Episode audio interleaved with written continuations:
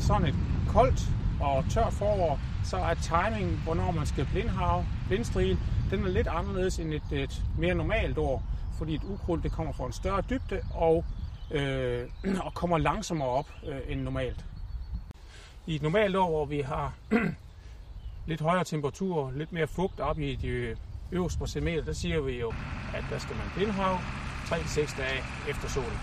Sådan et år som i år, hvor det er tørt og det er koldt, der snakker vi nærmere 7-9 dage, hvor man kan blindhave. Og det vil sige, at det vindue er lidt mindre, og det er lige der, korn kommer op.